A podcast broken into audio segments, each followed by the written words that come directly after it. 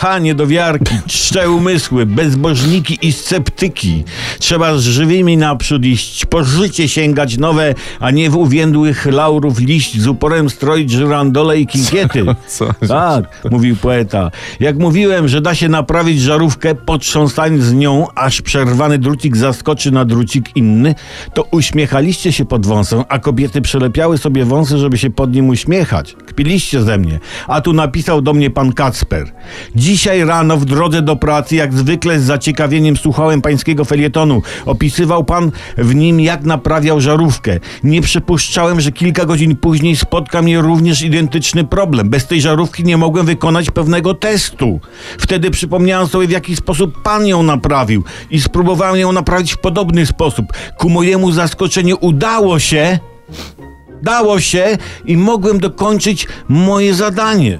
O, a więc naukowiec, prawda? Pan Kacper. Łyso wam łysole, co?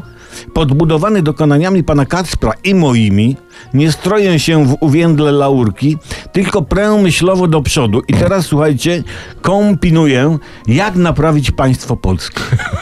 Tak. To jest o wiele trudniejsza sprawa niż naprawa żarówki. Niedługo podzielę się z wami czymś, co optymiści, ludzie lubiący głęboką przesadę nazywają przemyśleniami. Naprawię to państwo, zobaczycie. Ba, być może założę na spółę z panem Kacprem warsztat naprawy żarówek i państw. Tak będziemy wszyscy mieli. Będziemy mieli jasne i zdrowe państwo, zobaczycie.